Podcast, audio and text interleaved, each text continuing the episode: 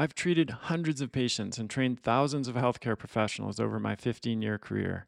And one thing I've learned through that experience is that most people are really confused about supplements, or they lack a clear strategy or plan for how to use supplements to improve their health. That's why I created Adapt Naturals. It's a supplement line designed to add back in what the modern world has squeezed out and help you feel and perform your best. Our ancestors' diets were rich in the essential vitamins and minerals and phytonutrients we need for optimal function. But today, thanks to declining soil quality, a growing toxic burden, and other challenges in the modern world, most of us are not getting enough of these critical nutrients. I formulated Adapt Naturals using the principles of evolutionary biology and modern research to fill the nutrient gaps that we face today and replicate the nutrient intakes found in an optimal ancestral diet. Our flagship offering is called the Core Plus Bundle, a daily stack of five products that gives you everything you need each day, from essential vitamins and minerals like B12, folate, magnesium, and vitamin D, to phytonutrients like bioflavonoids, carotenoids, and beta glucans. You can also order the products in the bundle separately if that works better for your needs.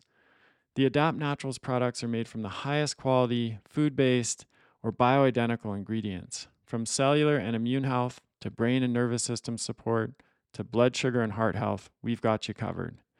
Your supplement cupboard is about to get a lot smaller. We also created an app called Core Reset to help you get your nutrition, sleep, movement, and stress management dialed in. Because no matter how good our supplements are, and they are really good, you can't supplement yourself out of a bad diet and lifestyle. The best part is that you get this app at no additional cost when you order the Core Plus bundle. Head over to adaptnaturals.com, that's A D A P T naturals.com, to learn more and start feeling and performing your best. Hey, everybody, this is Chris Kresser. Welcome to another episode of Revolution Health Radio. On a recent episode, I interviewed Dr. Joanna Moncrieff, who is an expert in depression and has spent the last couple decades debunking the myth that depression is caused by a chemical imbalance or a deficiency of serotonin, which it turns out was largely a marketing campaign created by pharmaceutical companies to sell more antidepressant drugs. She has also highlighted the overwhelming body of research suggesting that antidepressants are no more effective than placebo in the vast majority of cases. And in that interview, we, we talked extensively about uh, the research supporting both of those positions and why uh, those ideas have not taken root, why it's still commonly believed that depression is caused by a chemical imbalance and that antidepressants are effective on average.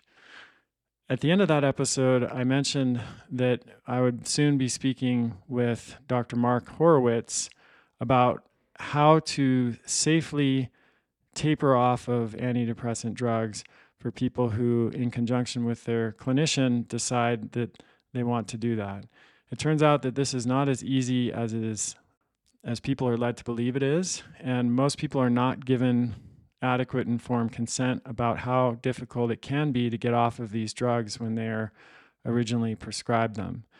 So I'm really excited to share this information with all of you because I think it's absolutely critical for people to know about if they're considering starting these drugs or if they're already taking them and they're considering getting off of them. Dr. Mark Horowitz is an MD and PhD and he's a clinical research fellow in psychiatry at the National Health Service in England and an honorary clinical research fellow at University College London. He has a PhD from King's College London in the neurobiology of depression and antidepressant action. And he runs a clinic in the public health system which helps people to stop antidepressants and other psychiatric drugs.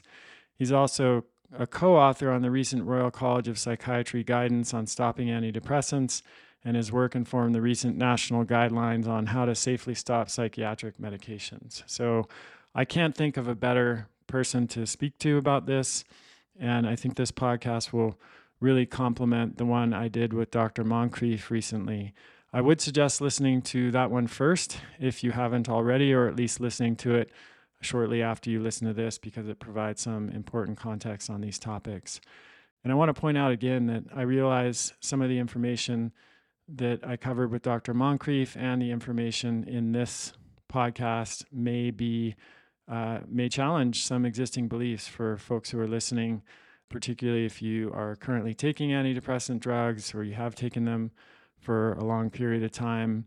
And my intention here is is to offer support and informed consent again, which means just helping you to understand what the research and data really say, not what the pharmaceutical companies want us to believe, but what uh, practicing scientists believe based on the overwhelming body of evidence uh, that now exists on these topics.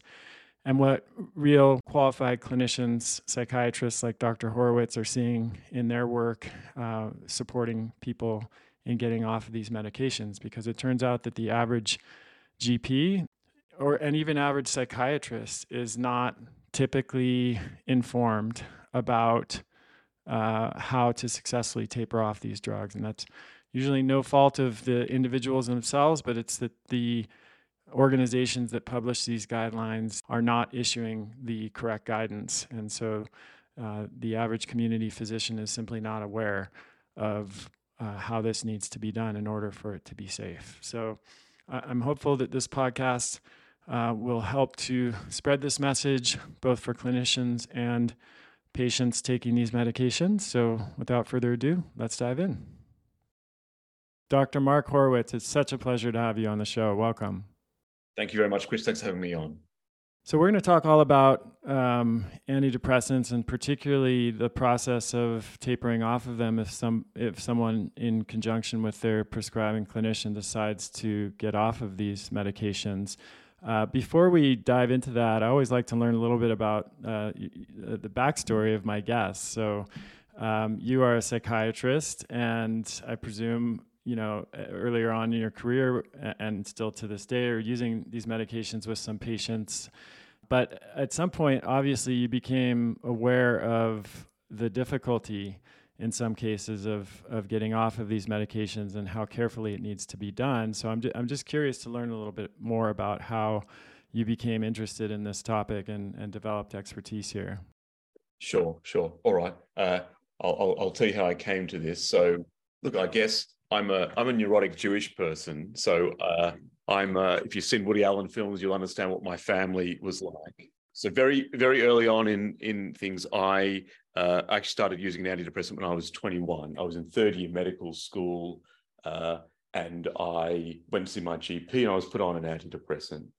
Uh, that's part of why I ended up going into psychiatry. You know, like in the cliche, I was trying to fix myself and my family. So I was always interested in that in that area, and I was taught about antidepressants like everyone else in medical school and, and my training. And I thought, you know, it was I thought they were useful medications I actually moved from my uh, home in Australia to London to do a PhD in how antidepressants work with the idea, you know, these are useful drugs, but we need to understand them better to work out, you know, other ways to make drugs more effective. I was very interested in the inflammatory theory of depression and how antidepressants might fit into that. That's what I did four years of research in. The, the sort of turning point in things for me was at the end of my PhD, I read a academic paper about withdrawal symptoms from antidepressants. And I found that to be quite a shocking read. Uh, I had never been told about that issue with antidepressants in any of my training, any of my lectures.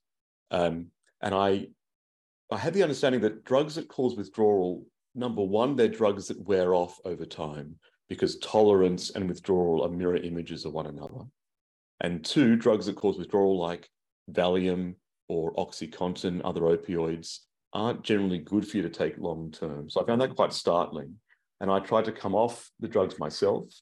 Uh, I was on an antidepressant then, Lexapro or escitalopram. I've been on the drug for 16 years at that point. And uh, it led to the, the absolute worst experience of my life. I had trouble sleeping. Uh, I had panic attacks that lasted for 10 or 12 hours of the day. I spent most of the day in, in a state of, of panic and terror. Uh, I took up running and I ran 10 kilometers a day just to get a bit of relief from the whole process. And I ran until my, my feet bled. Uh, a few weeks into that, I thought about killing myself. None of that had been anything like what I'd gone on the drugs for. I'd gone on as a neurotic, slightly pessimistic, unhappy young man, I'd never had panic attacks or trouble sleeping or had anything like what I, I experienced when I came off. So it was a very uh, jolting experience for me. Uh, I ended up going back on the drugs, even to a higher dose, and being too nervous to come off for a few years after that. That woke me up to what I had been told in my medical training, in my PhD, on about these drugs didn't match the reality of them because a lot of the experts in my field who I studied with at, at my in my PhD said it was easier to stop these drugs. There was a couple of weeks of discontinuation symptoms, uh, a euphemism put about by drug companies. You know, it wasn't a big deal to come off them. My experience was anything but that.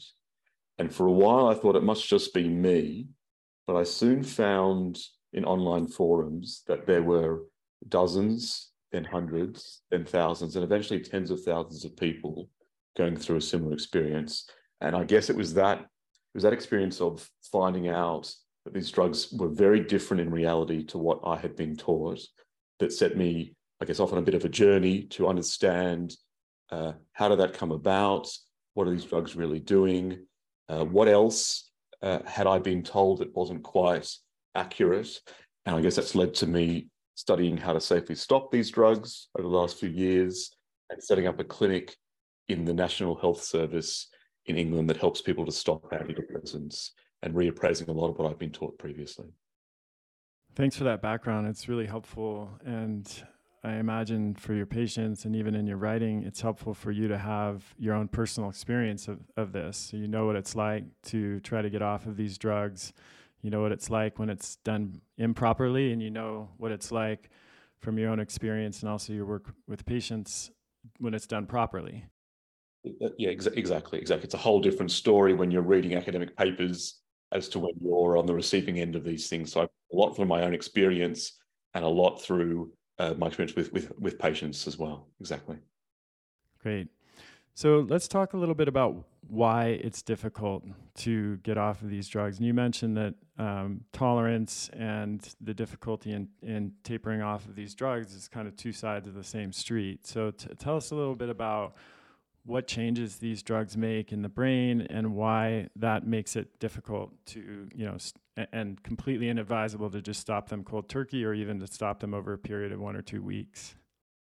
Yeah, exactly. Great question. So, look, our the, the principle of homeostasis is what guides our, our bodies and our brains, which is the drive for everything to be in the middle.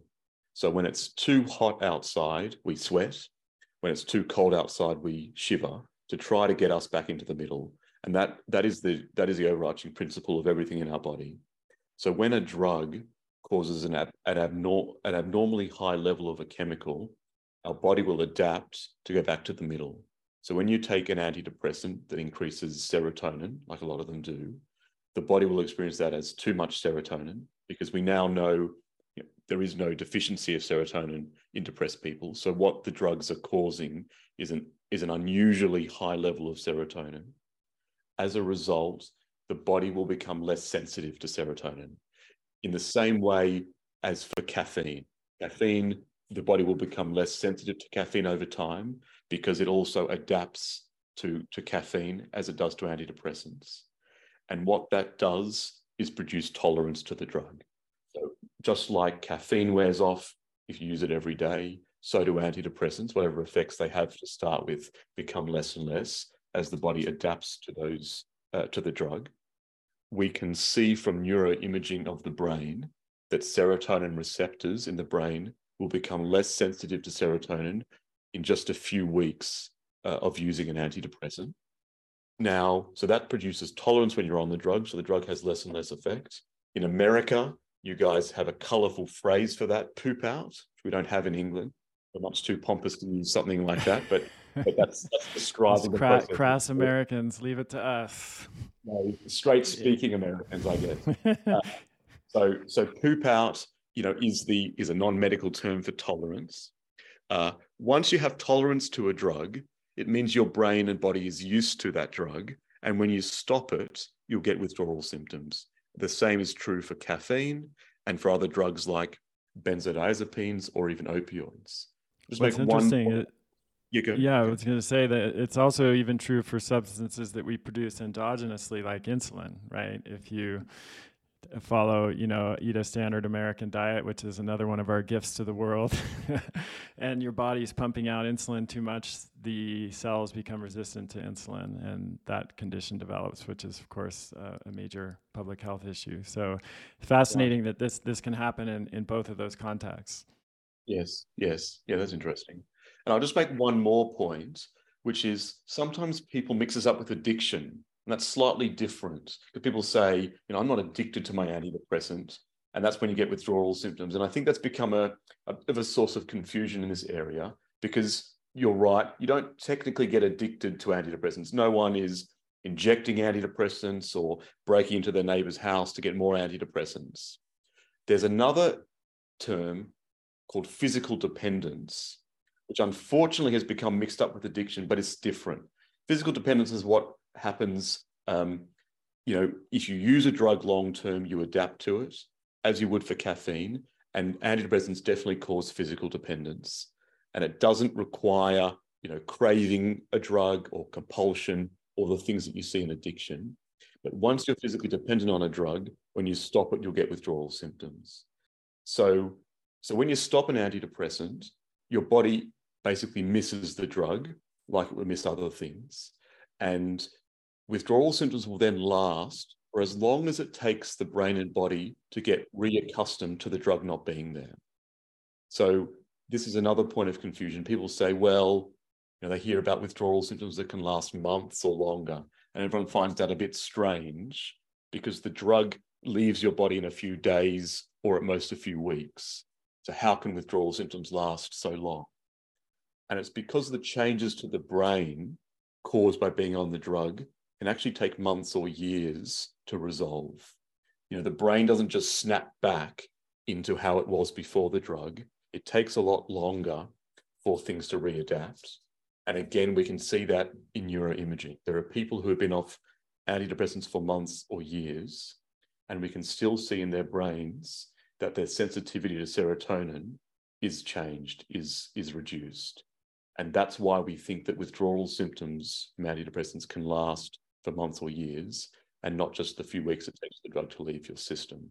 Uh, yeah, I've definitely seen that anecdotally in my own practice with patients. Um, and I'm curious if, if this is what you've observed or if the research supports this. But again, anecdotally, in my case, it seems to there seems to be a kind of direct relationship with the length of time that people have been on the drugs and the length of time that it can take to get off them or that those changes that you just mentioned persist. Is that an actual correlation that is seen in the research or that you've observed clinically, or does it vary based on other factors? So it's it's a great question, and it's one I spend a lot of time looking at. The data is the data is not very good. So we don't have a lot of information about what the risk factors are for withdrawal symptoms. But yes, exactly what you've said does come out a bit. That the longer you're on an antidepressant, the number one, the more likely you are to have withdrawal symptoms. Number two, the more likely they are to be severe symptoms. And then number three, a little bit, they're likely to last longer. And it makes sense because the longer you're on a drug, the more your brain gets used to the drug or adapts to the drug. And it makes sense it's going to cause more of a disruption when you stop it. So, yes, in my clinical experience, I definitely see that. The people who people who are on drugs for just a few weeks or months, uh, these antidepressants, tend not to have much trouble coming off. You know, it's it's we've done a little bit of research on this. You know, we think that about a quarter or a fifth of people who are on the drugs only for a few months will have trouble. But once you're on the drugs for more than a few years, then it becomes the majority of people have trouble coming on. And more like wow. 50 people. I, I, I find that that is almost certainly underrepresented in the mainstream media and even in mainstream medicine. Like, I do you think that patients are getting informed consent about that when they're originally prescribed antidepressants? Has any work been done on that topic?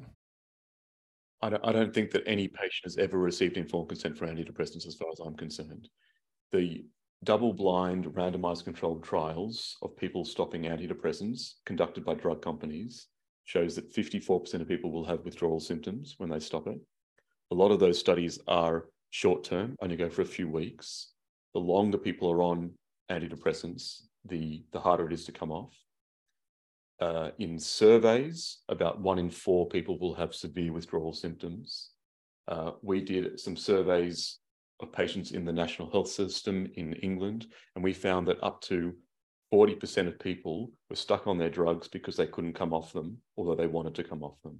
So I don't think anybody is being told that they may not be able to stop antidepressants if they start them because they can be so difficult to come off that they have a one in two chance of having trouble stopping it and a one in four chance of having serious trouble stopping it. So I think that for years, the information that's been given to doctors and to patients has underestimated the risks of these drugs in a very pronounced way. The drug companies used a pretty neat trick, which was they did studies on people who had been on the antidepressants for eight weeks. And when people on antidepressants for eight weeks stop antidepressants, mostly they get mild and brief symptoms. That's true. But most people out in America and Europe and everywhere else ha- have not been on the drugs for eight weeks. They've been on them for months or years, or in some cases, decades. And so, data that's that's true for people on the drugs for eight weeks when they stop them is not at all relevant to people who are on the drugs for 10 years. And so, drug companies have put out in paper after paper and uh, in, in statement after statement uh, withdrawal symptoms, or often they call them discontinuation symptoms, a euphemism, are mostly mild and brief. And that is true if you use the drugs for eight weeks, and it's not true at all if you use the drugs for a lot longer. So, doctors and patients have been systematically misinformed about the risks of these drugs, absolutely. Uh, that seems like an. Of course, we can't know. We can't get into the heads of these uh, pharmaceutical companies, but to me, that seems like an intentional deception uh, when they're well aware of the fact that most people are taking these drugs for much longer periods than the eight weeks uh, that these study periods last. And as you mentioned, does, even despite that, there's still over 50% of patients are experiencing some symptoms on withdrawals, even if those are mild symptoms.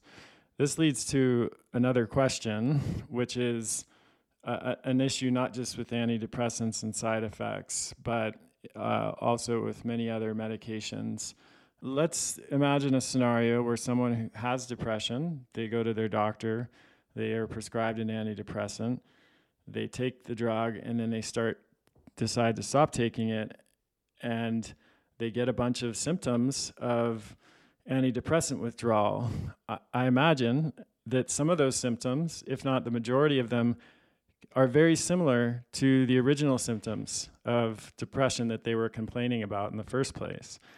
So, I mean, that seems to make it even more difficult to study this and even more difficult for doctors to recognize that there might be an issue with these drugs.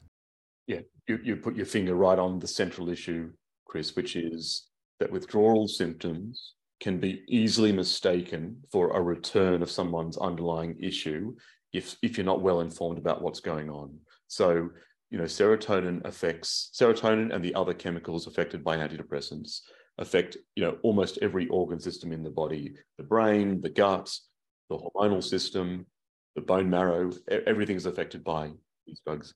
And when you stop them, you get symptoms that relate to all those different systems. And there are two broad categories of withdrawal symptoms people get physical symptoms and psychological symptoms. And it's the psychological symptoms that cause the real confusion.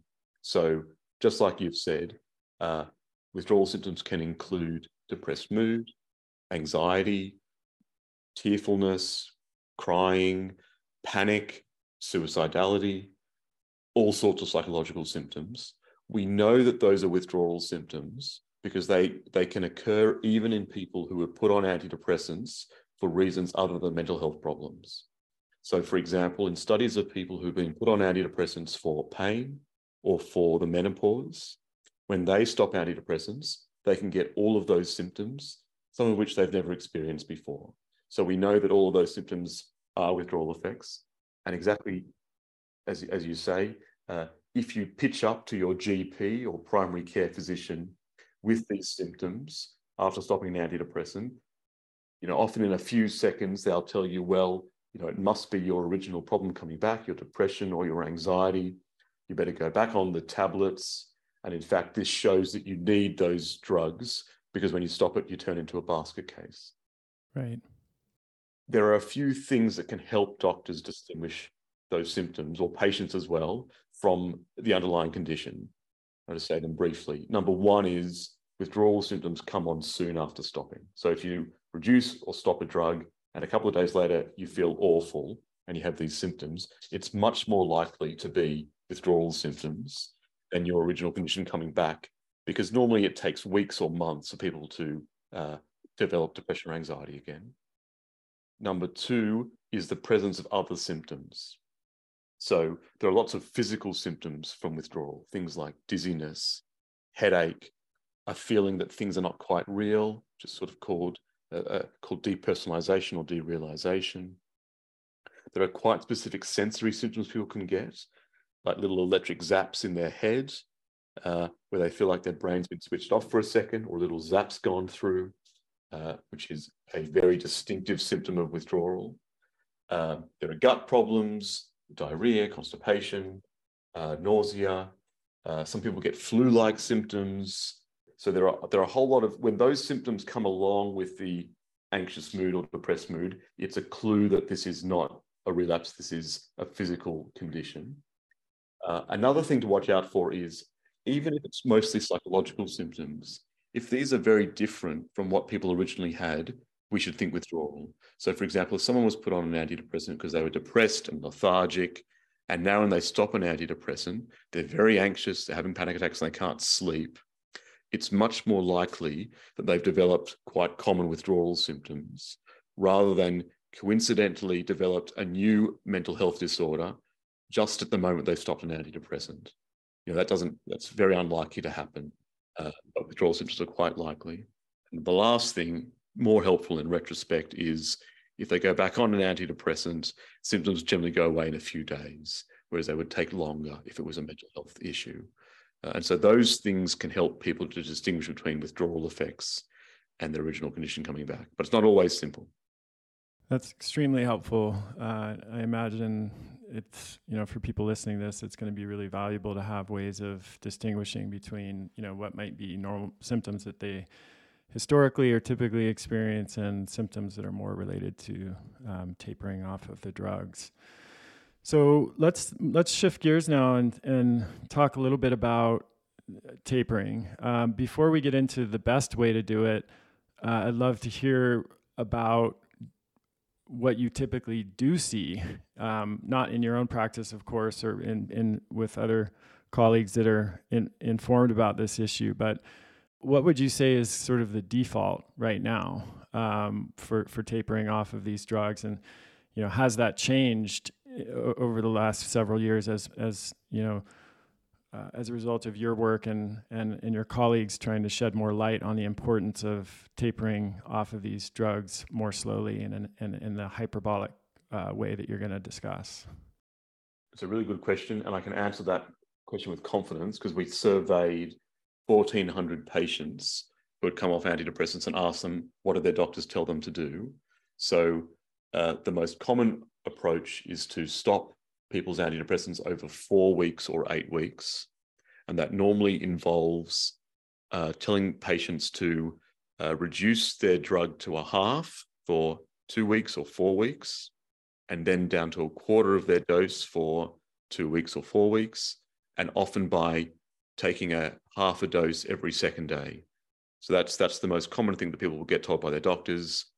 Halve halve the tablet, do that for a little while, then then halve the tablet and take it every second day uh, and do that for a while and then stop it. So that's the that's the most common uh, process at the moment. I can tell you the the reason why we surveyed those 1,400 people was because they had all give, been given that advice. They'd all had a terrible time. They'd experienced horrible withdrawal symptoms. They had gone back to their doctor, who told them that if they had terrible symptoms, it must mean they need their antidepressant they've experienced relapse. In fact, they may need to be on the drug lifelong. They should go back on it. And all of these patients had thought that doesn't make any sense because I never had some of these symptoms before. I feel dizzy. I have a headache. I've got electric zaps. How can this be depression? And they'd all lost faith in their doctors and they had in instead turned to peer support websites, Facebook sites, a called Surviving Antidepressants, where they've gone to get more advice. And there's now a couple of hundred thousand people on such websites. So this is not a not an isolated problem, and a lot of people get into a lot of trouble this way. If you've listened to this show for a while, you know that I'm a super active guy. Depending on the time of year, I'm either skiing, mountain biking, hiking, backpacking, surfing, or lifting weights on most days of the week. I also live in a really dry climate at high elevation. For these reasons, I pay a lot of attention to hydration. I've learned the hard way what happens when I get dehydrated, and I know how important hydration is to overall health. But hydration isn't just about drinking water, it's about water plus electrolytes. This is where Element comes in. It's a combination of electrolytes like sodium, potassium, and magnesium in easy to use individual packets that you just add right to your water bottle. And unlike most electrolyte products on the market, Element is free of sugar and artificial junk. I drink Element every day, and it's made a huge difference in how I feel. Even with my training and profession, I don't think I realized how often I was dehydrated before I made Element part of my daily routine. If you'd like to try it, the folks at Element have an exclusive offer for my podcast listeners. You can get a free sample pack with one of each of the eight flavors Element sells when you purchase any Element product. This is perfect for anyone who wants to try all of the flavors or who wants to introduce a friend to Element. Just go to kresser.co slash element, that's L M N T, to place an order and take advantage of this offer.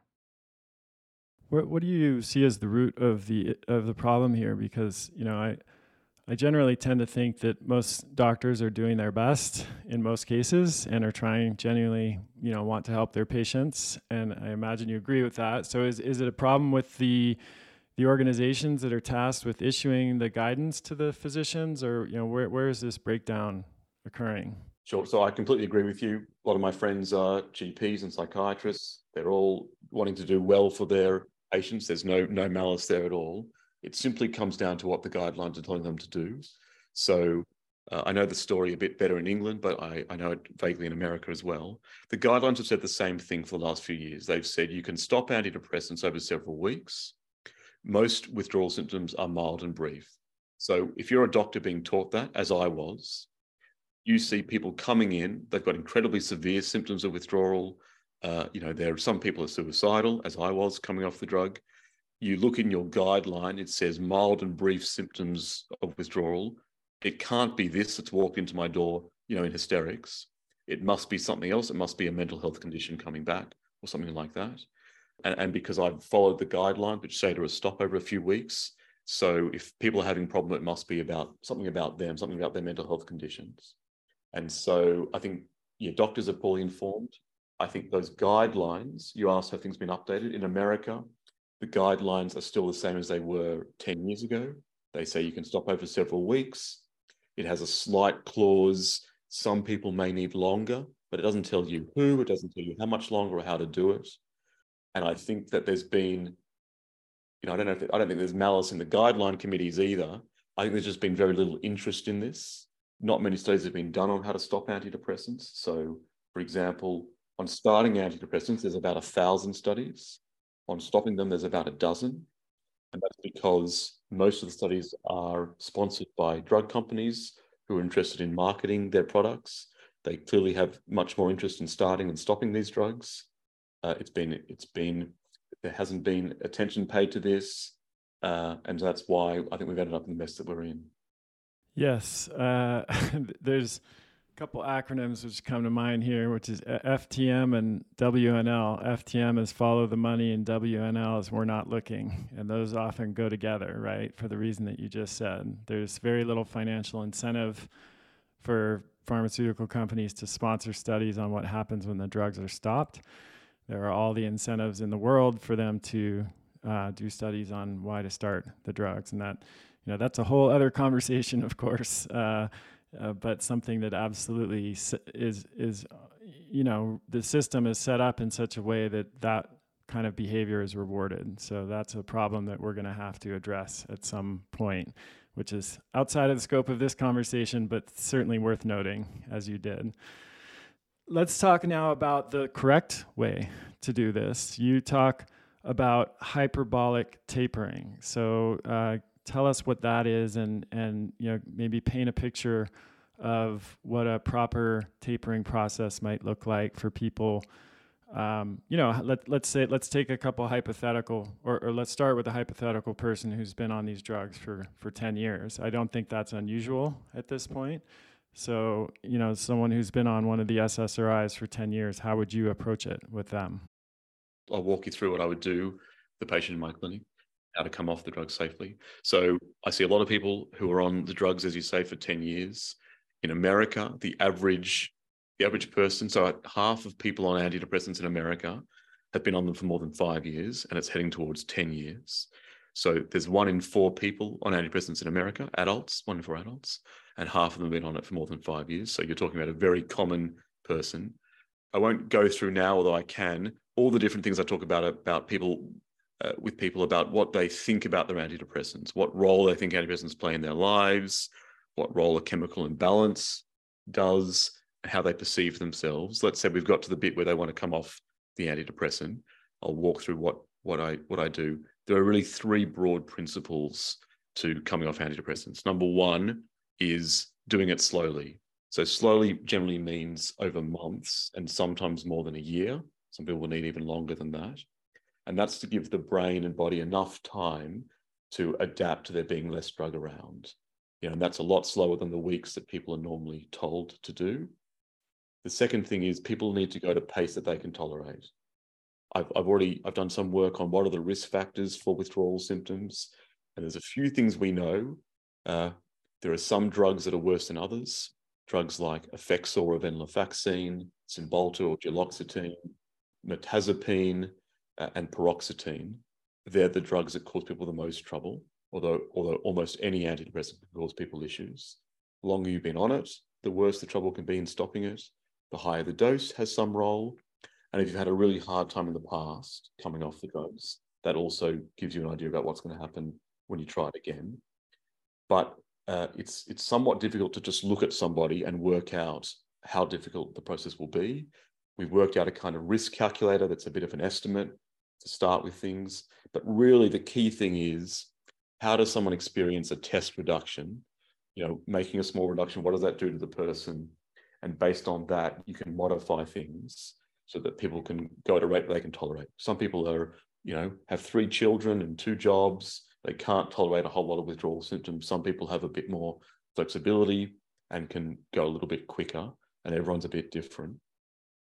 And the last thing is this hyperbolic method of tapering, uh, which, which, which is a bit of jargon that I'll just explain.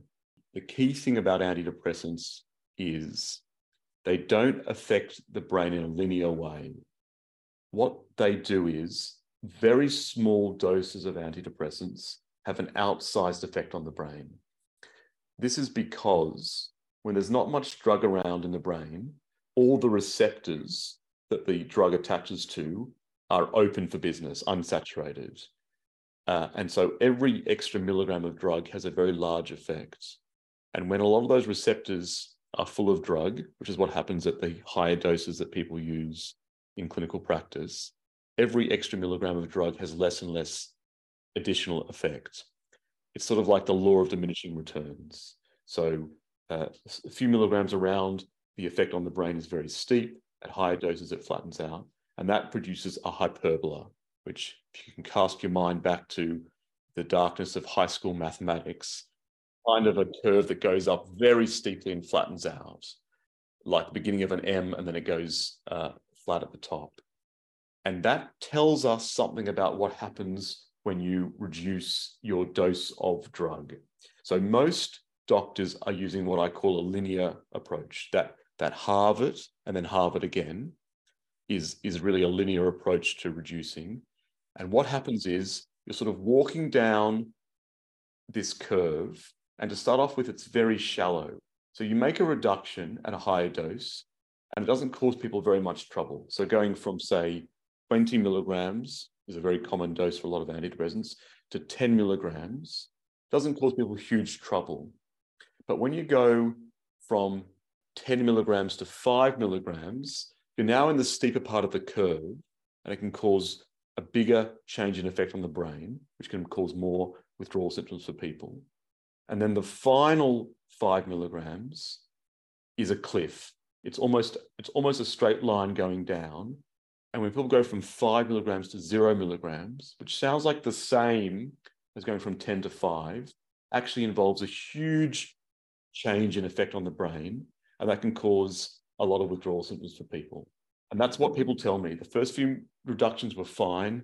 The last few milligrams were excruciating. Uh, and that's what they've been told to do by their doctors. The doctors haven't seen this relationship. That relationship that I described has only been revealed by imaging of the brain, people on antidepressants using radioactive nucleotides. And if you don't understand that, then it doesn't make sense why someone has no has has no trouble going from 10 milligrams to five milligrams, but has huge trouble going from five to zero. You might think they must need the last few milligrams. But what hyperbolic tapering involves is basically following the contour of that relationship. You go slower and slower as you get down to lower doses. So when the curve becomes steep, you inch down like climbing down a cliff very slowly. So does that require? I know, like with benzodiazepine tapering, um, often it requires you know either special compounding pharmacy to get those small incremental doses, or even sometimes shifting from a drug with a shorter half life to one with a longer half life. Does that does does that come into play with SSRIs? Does a clinician need to work with a compounding pharmacy, or how, how does that work in, in practice? Yeah, you've you've again you've seen the, the, major barrier. That's exactly the question I always get asked here. So how do you do that? Because this requires going down to much smaller doses than are commonly available in the tablets at the store. Uh, there's two main ways to do this. One is you can get the drugs compounded, as you say, made into smaller doses. There's actually a lot of liquid versions of these drugs available. So the manufacturers uh, have made some of the drugs into liquid form, often to give to children or to people that can't swallow, but they're very useful to be able to make these smaller reductions. Some drugs don't come in liquids and people have to find other ways. There's a couple of options some drugs come as beads in a capsule that can't be turned into liquids. And people will open up capsules and count out beads in order to make small reductions. This is particularly true for Effexor and uh, Cymbalta. And that's a perfectly reasonable way to do things as long as you put the beads back in another capsule so it doesn't hurt your throat. And then another option is a lot of these tablets can be crushed and mixed with water, which is a perfectly acceptable uh, way to use the drugs. In, in, in England, uh, the National Health Service explains to mothers how to crush up these tablets and make suspensions in liquids to be able to give drugs to children. So it's a, it's a reasonable uh, option for doctors and patients to do. It's, it's an off-label use of the drugs, which means it's not approved by the manufacturers. But a lot of the ways we use drugs in clinical practice is off-label. And so the simplest option out of all those is to use a liquid made by the manufacturer, but there's a variety of options. And that's the way that people can make smaller doses and go down bit by bit. That's helpful. I know that question comes up and, and will come up uh, for people who are listening to this, both clinicians and patients. Uh, that did lead me to another question, though, which we haven't discussed yet, and that is are there significant variations in number one, how difficult it is to taper, number two, exactly how to taper with the different categories of antidepressants like SSRIs, SNRIs, um, some of the older tricyclics, and you know the different types of medications that, or the, even the antipsychotics. I don't know if they fit into this category, but uh, as you know better than anyone, there people are taking a variety of medications and are prescribed medications for depression um, from all different classes, depending on what works best for them. So, um, yeah, are, uh, does that is that germane to this discussion? Yes. So I'll say a few things about that. So, one, yes, every individual is a bit different. As I say, probably the drug they're on, the dose, how long they've been taking it for, influences things. Um, but really, you have to individualize a tapering regime to, to, to, to, a specific person. You can't just take it out of a book. These are the 10 doses to go at. I'm actually writing a textbook that has some suggestions, but it's got to be modified for the person. So the best way to work out is, are they going at a rate that causes them tolerable withdrawal symptoms. Everyone will probably get a few withdrawal symptoms. It's hard to avoid completely, but it shouldn't be so that they're hanging on, you know, white knuckling it as I as I did when I came off it very quickly. People want to be able to you got to have a rate that people can tolerate. The principles are actually very similar for different classes of drugs. So you've mentioned a few different subclasses of antidepressants. The approach for an SSRI or an SSRI or a different class of antidepressant is generally similar because that hyperbolic curve I described is actually true for all psychiatric drugs and all of their different receptors. It, it comes about because of a thing called the law of mass action, which I described, which is as you have more and more drug about, more and more receptors are filled up. And so the drug has less and less effect. So that relationship actually applies for all the classes of antidepressants around. Uh, and so that approach of going slowly at a rate someone can tolerate and down by smaller and smaller amounts at lower doses applies to all drugs. It actually applies to all psychiatric drugs. So antipsychotics, you know, is a, is a separate class of drugs. They do tend to affect different receptors. You know, they tend to affect dopamine often rather than serotonin, but the same relationship applies and the same overarching principles also apply. So I worked on a trial in England that was taking people off antipsychotics and we, we use the exact same approach, going at a rate they can tolerate, pausing if they have unpleasant withdrawal symptoms, waiting for them to stabilize, and going down by smaller and smaller amounts at lower doses. So that's that's and that's that also applies to benzodiazepines, to drugs like Lyrica, pregabalin, to sleeping tablets. It even applies to opioids. So we've done a, I've done some work on all those different classes of drugs, and all of these principles are the same for all of them. Some drugs in those classes will be harder than others. So in general, Effexor is harder than some of the other antidepressants, but the principles uh, apply. I'll just say two more things. So I realize I didn't answer one of your questions. You put in, you said that should people be swapped to a longer acting drug uh, in order to help them come off? That's quite useful in benzodiazepines. Valium is a drug people are often switched across to. In antidepressants, it's a lot more troublesome, I found. Um, I think it's because the drugs in the benzodiazepine class are really similar to one another, and the antidepressants are not quite as similar, even ones in the same class like SSRIs. So I have found that people switching across from an SSRI to Prozac or fluoxetine, which is the longest acting drug in that class, actually tend to have trouble with that more often than you would expect. And so I tend not to switch people across to longer acting drug although there is there is some rationale for that it should be easier to come off a longer acting drug but i haven't always found that that works so it's not that wouldn't be my first like my go-to for most people. And the second thing i wanted to say is people shouldn't skip doses every second day. So that's a very common way that doctors uh, advise patients to reduce. And they're they're intuiting that going down to a smaller dose is helpful. But every second day dosing tends to make the, the levels in people's blood go up and down because most antidepressants have half-life of 24 hours. That is, half of the drug is removed from the body every 24 hours. If you dose every 48 hours, it causes huge changes. And so that's not a very it's not a very good way to make reductions. Yeah, that's really helpful to hear about those differences because I, have seen that with Valium. It's often the final step in the benzo process for that reason, but it's good to know that that's not how it works uh, with with this class of medications. So I want to I want to talk a little bit about one of the issues that's come up in my clinical practice.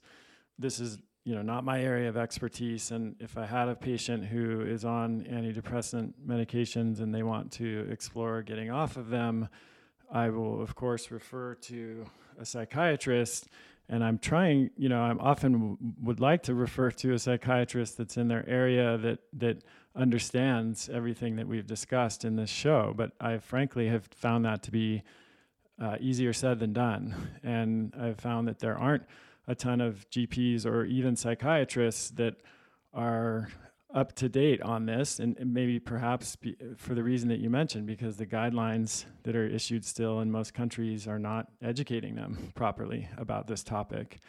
So, how do you recommend that? You know, imagine someone's listening to this show and and they uh, either would like to explore getting off these drugs with their clinician, or they have already been trying to do that and they found that it's difficult because they're moving too quickly and they then have to keep going back on the drug. How would you recommend that they get support? Right. So it's a good question. It is a real dilemma that that the people that should be most qualified to help people uh, are not knowledgeable about this area. I suggest a few things to people.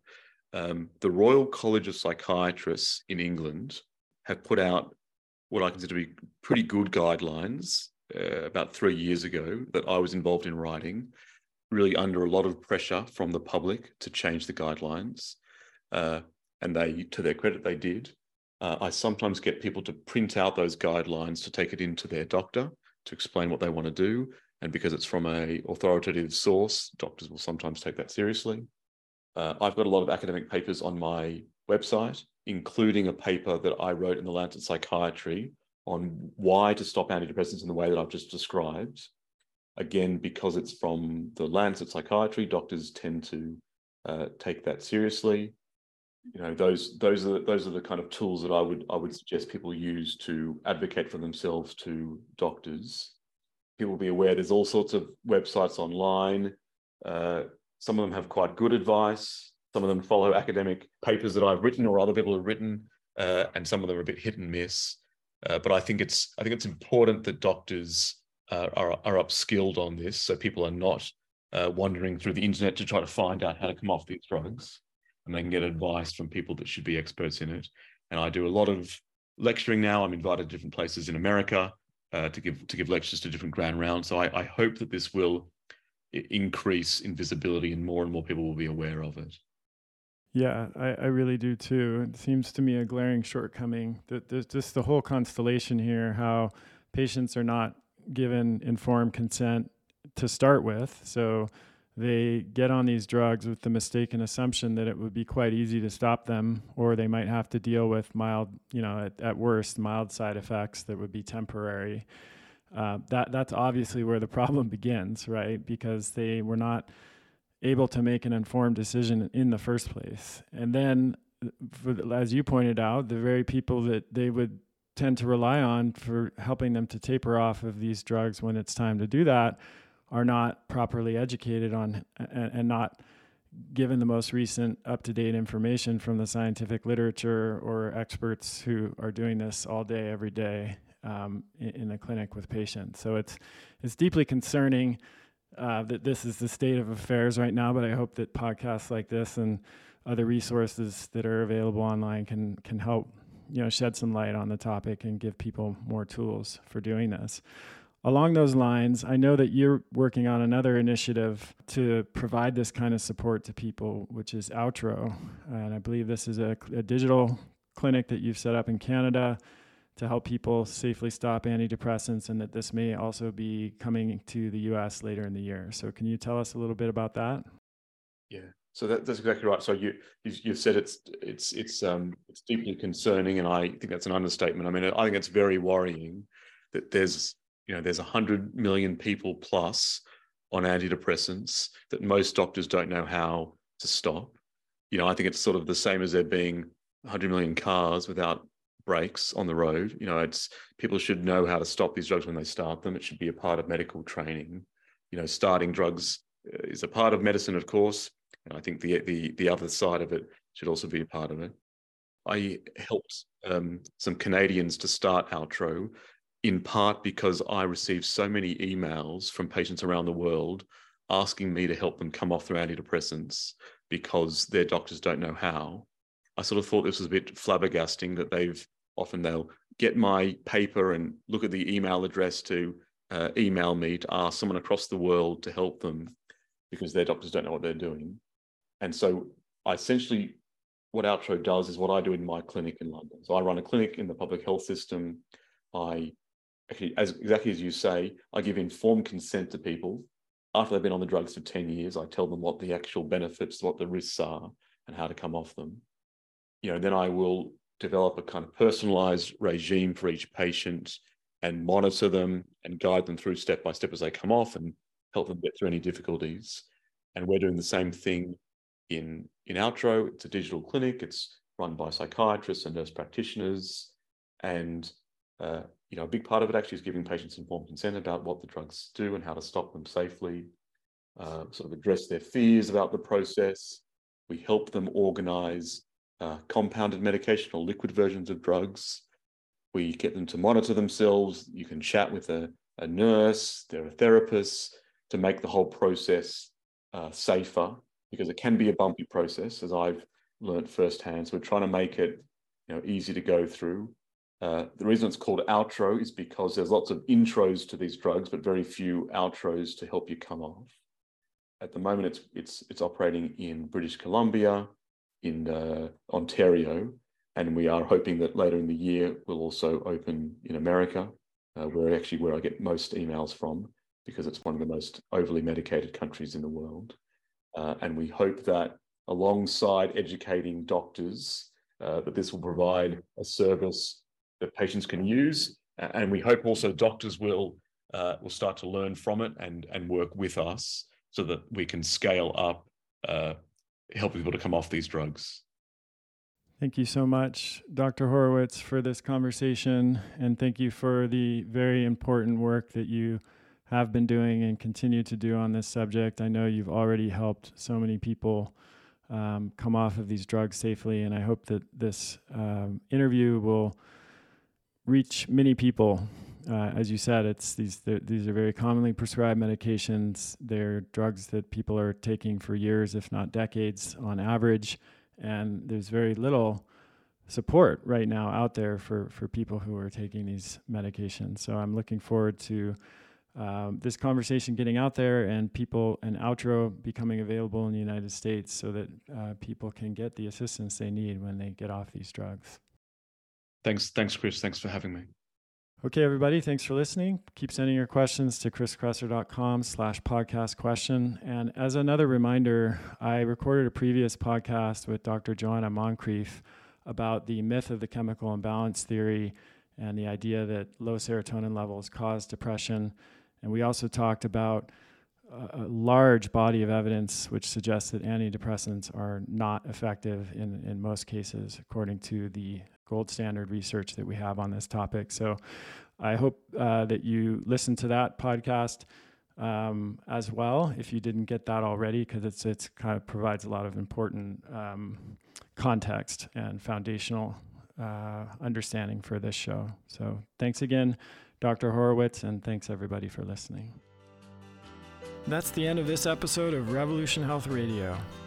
If you appreciate the show and want to help me create a healthier and happier world, please head over to iTunes and leave us a review. They really do make a difference. If you'd like to ask a question for me to answer on a future episode, you can do that at chriskresser.com slash podcast question. You can also leave a suggestion for someone you'd like me to interview there. If you're on social media, you can follow me at twitter.com slash Chris Kresser or facebook.com slash Chris Kresser LAC. I post a lot of articles and research that I do throughout the week there that never makes it to the blog or podcast, so it's a great way to stay abreast of the latest developments. Thanks so much for listening. Talk to you next time.